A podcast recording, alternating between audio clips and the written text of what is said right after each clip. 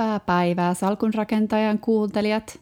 Martina Akrenius täällä äänessä nauhoittaa podia Järvenpäästä käsin kotistudio täällä pystyssä.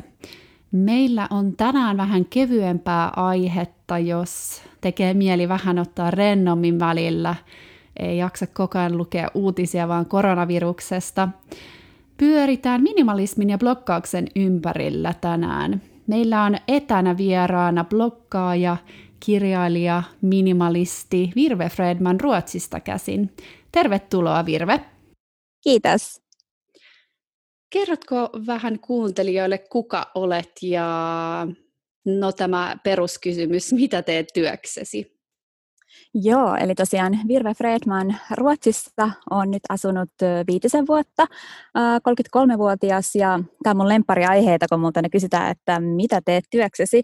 Mm. Mä oon 15 vuotta suurin piirtein kosmetiikka-alalla työskennellyt, mutta viime kesänä mulla tuli vähän semmoinen tunne, että nyt voisi ehkä kokeilla jotain muuta. Mä en ole ihan varma, mitä mä haluan tehdä. Mulla on ollut aina niin itsestään selvää tehdä kosmetiikan kanssa töitä, mutta mulla on viime vuosina minimalismi on hiipinyt mun elämään ja ajatuksiin ja mä ajattelin, että ehkä mä en enää halukkaan vaan myydä kosmetiikkaa, vaan ehkä mä haluan tehdä jotain muuta. Ja sitten mä lopetin puoli vuotta sitten mun päivätyöt.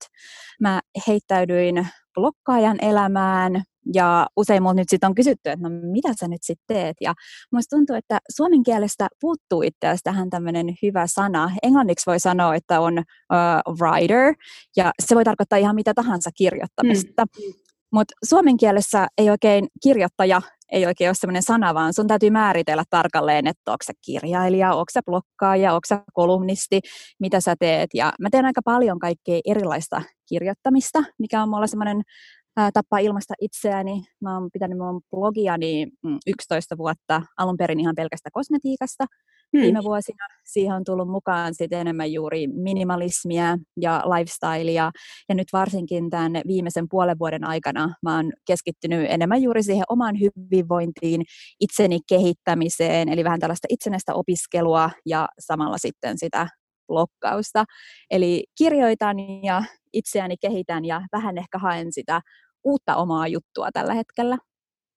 Kuulostaa ihan mahtavalta, mutta toi on muuten hyvä huomio, koska mäkin olen englanniksi helpommin writer ja teen sisällöntuottoa ja toimittajan työtä, mutta on itse asiassa hyvä, että kirjoittaja kuulostaa ehkä suomeksi vähän hassulta.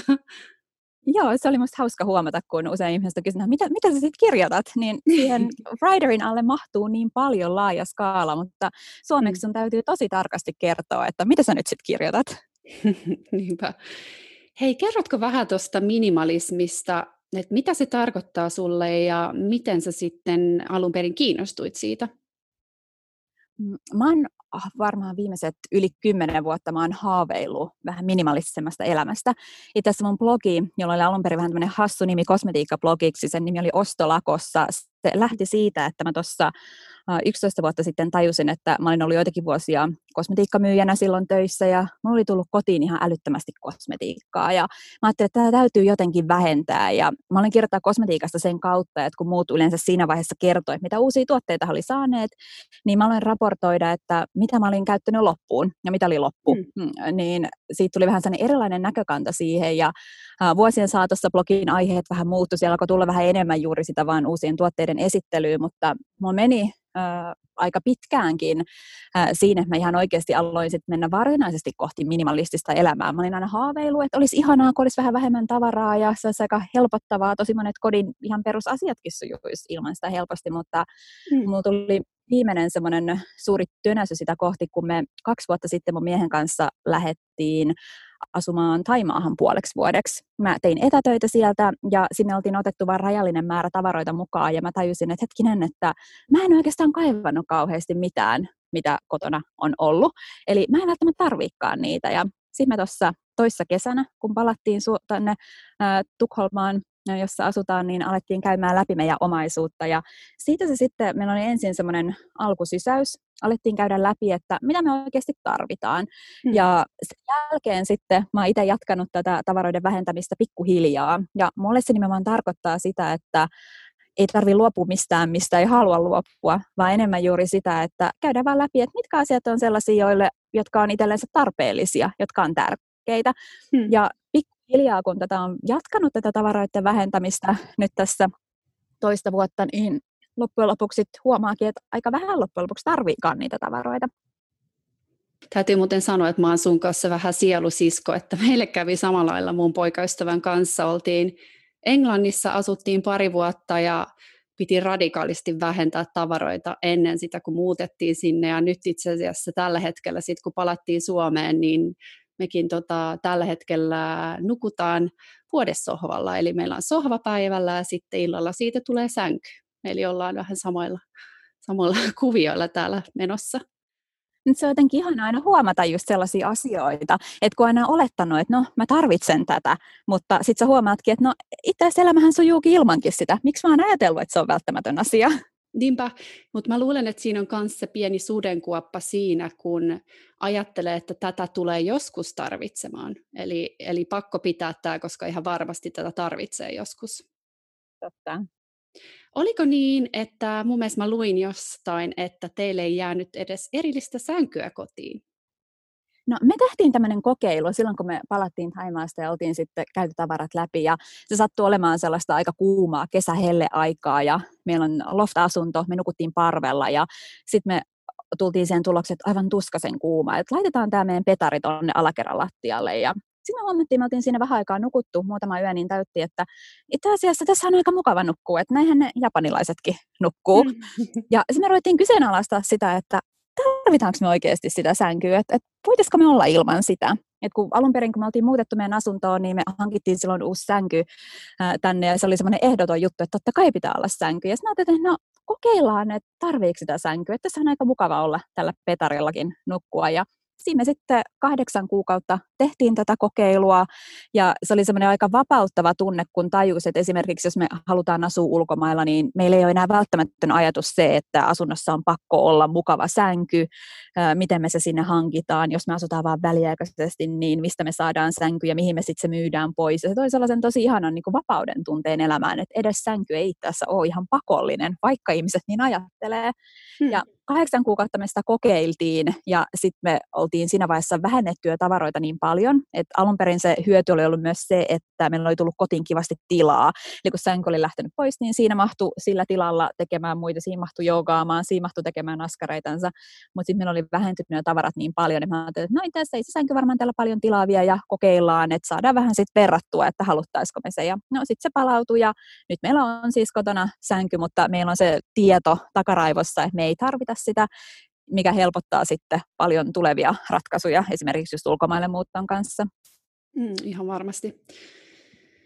Mitä sitten tämä on tuonut? Kerroit vähän tuossa sivulauseessa, mutta mitä kaikkia asioita tämä on tuonut sun elämään, just kun sitä tavaraa karsii? Varmastikin pystyy keskittymään sit itselle tärkeämpiin asioihin, niin mitä, mitä tämä kaikkea tuonut sun elämään?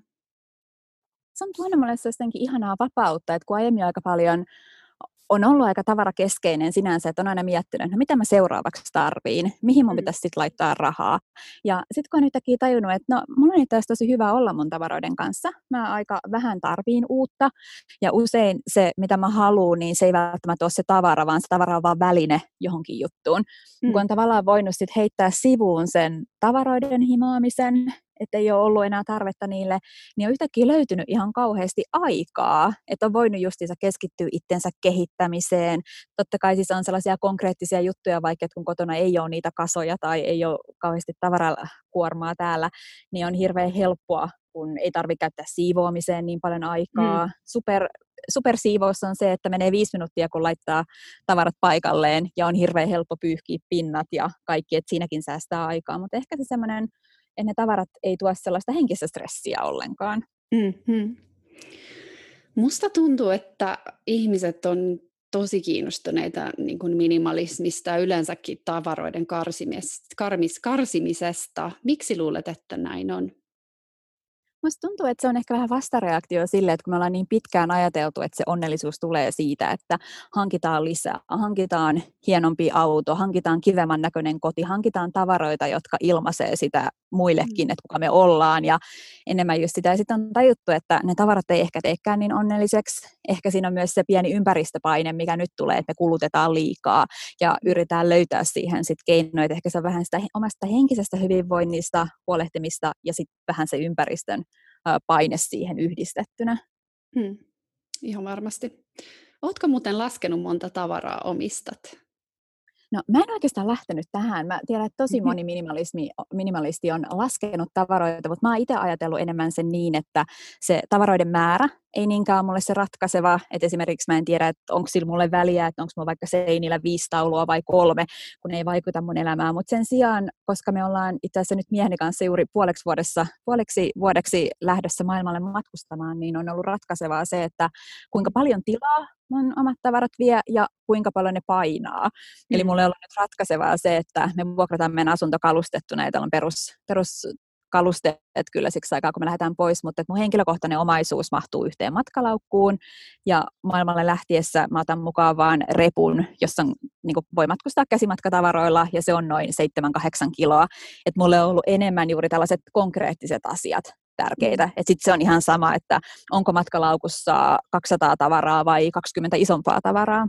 Tästä muuten puhuitkin vähän, kerroit sun blogista, niin tuli heti mieleen, kun sä oot kosmetiikkablokkaa ja saat varmastikin kasoittaa just näitä PR-lahjoja ja varmastikin tosi mielellään testailet kaikkia kauneustuotteita, niin miten tuo minimalismi pysyy kurissa? No mä ajattelin aluksi, että se on ongelma, koska tosi monihan justiinsa tietää tämän, että blokkaille lähetetään tavaroita, mm. vaikka ei aina kysytäkään siitä, mutta sitten mä täysin, että ei niitä lähetetä, jos et sä itse anna niitä lähettää.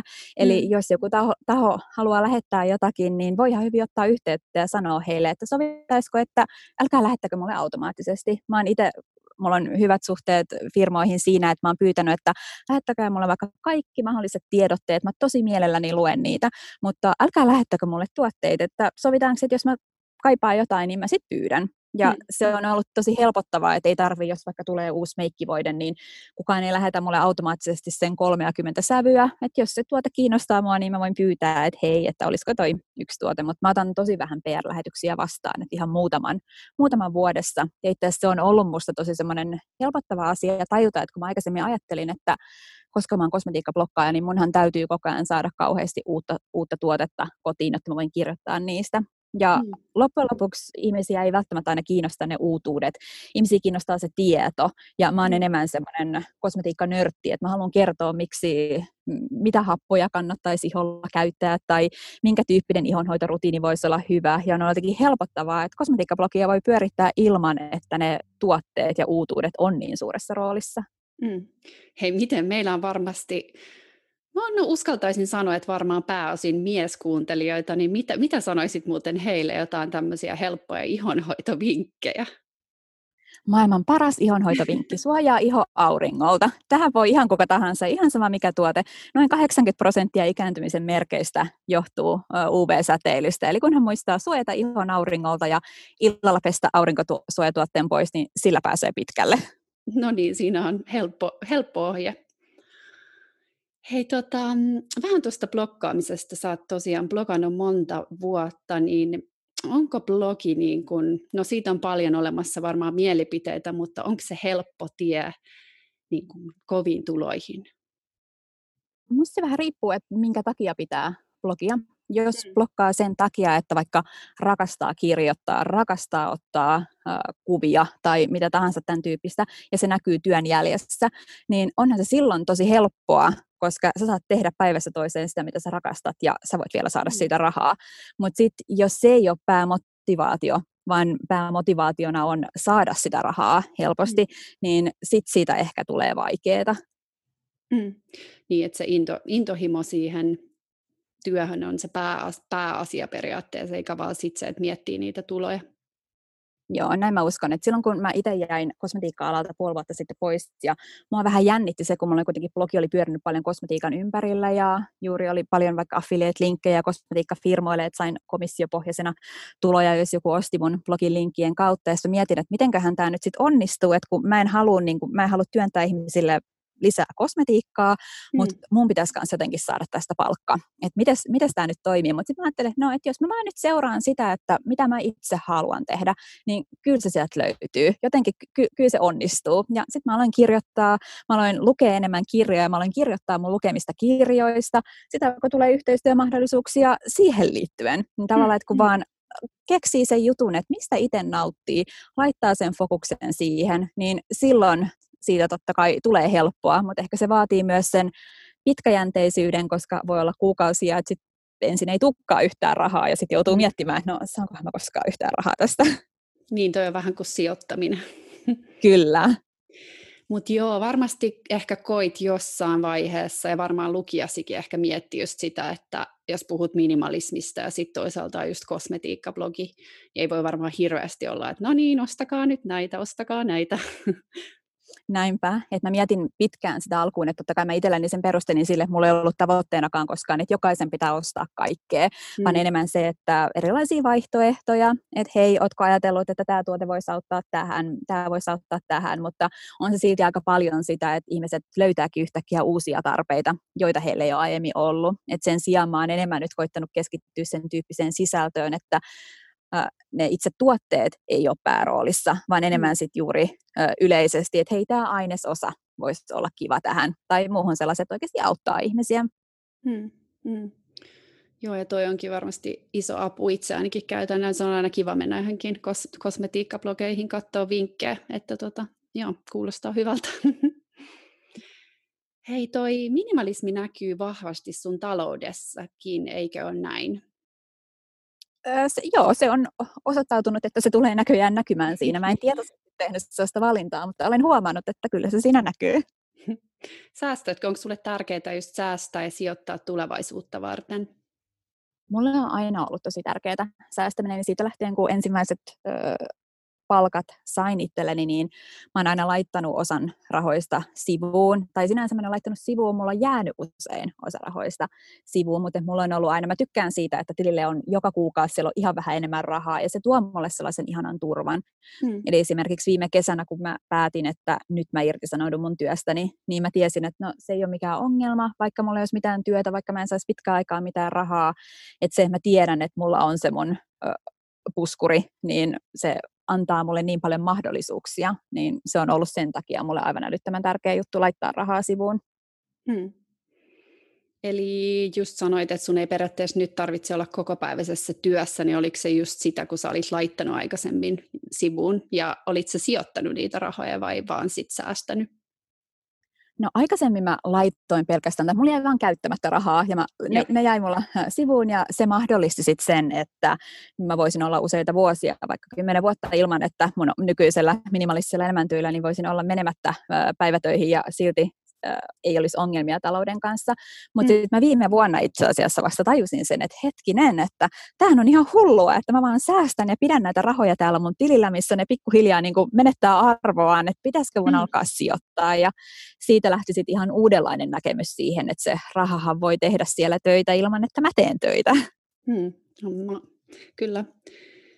Minkälainen hei, sijoittaja sä sit olet ja mitä sun salkusta löytyy?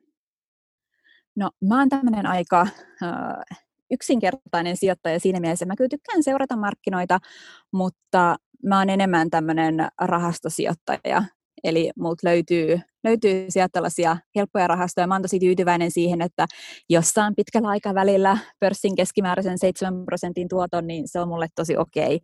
Meillä taas taloudessa toinen, toinen osapuoli on enemmän semmoinen, että hän haluaa, hän tavoittelee, että hän saisi suuremman tuoton ja hän mm. seuraa aktiivisesti markkinoita ja reagoi siihen, mutta mä oon tykännyt siitä, että mä laitan sinne pikkuhiljaa, on tankannut säästöjäni, mun sijoituksiin erilaisiin rahastoihin ja joko tai kuluttomiin tai hyvin matalakuluisiin rahastoihin ja ajattelen sitten vaan, että no pitkällä aikavälillä ne sitten kasvaa siellä korkoa. Mä oon vasta 33-vuotias ja en tiedä mikä tulee olemaan eläkeikä siinä vaiheessa, kun voisin mahdollisesti päästä eläkkeelle, niin siinä on mm. kuitenkin useita vuosikymmeniä aikaa niillä rahoilla kasvaa korkoa, niin mun strategiani on vaan olla aika tälleen passiivisesti tämän asian suhteen.